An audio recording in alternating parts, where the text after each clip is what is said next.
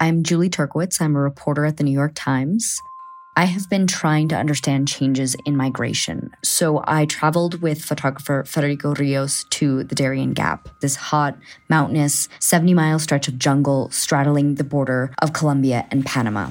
We're hiking through a river, just like covered in mud. Many used to think that this route was impassable, but thousands have been risking their lives to pass through the Darien, almost all in the hopes of making it to the United States. We spent nine days hiking through the Gap and weeks building trust and relationships with migrants, with smugglers, with migration authorities to even be able to do this reporting. We interviewed hundreds of people who have made this journey to try and grasp what's making them go to these lengths to find a new life.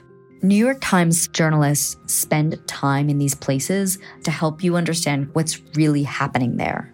You can support this kind of journalism by subscribing to the New York Times. From the New York Times, I'm Michael Barbaro. It's Thursday, April ninth. Here's what you need to know today.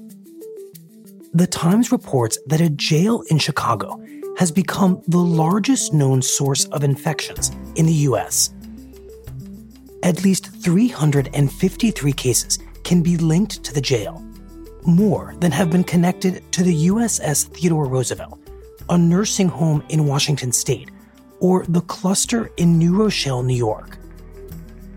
The outbreak confirms fears that jails and prisons, with their cramped quarters and unsanitary conditions, could become a major source of the virus's spread.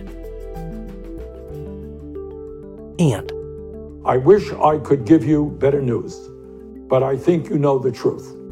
And that is that we are now some three hundred delegates behind Vice President Biden, and the path toward victory is virtually impossible.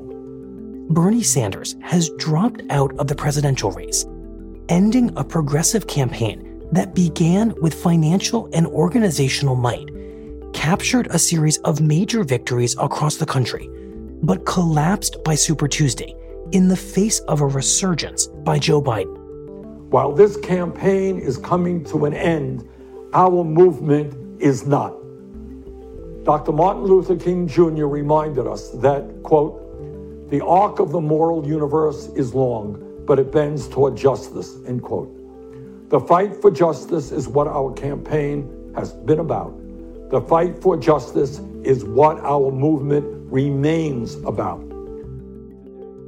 For more on Sanders' decision and what it means for the race, listen to the newest episode of The Latest. You can hear The Latest on the Daily feed or wherever you listen.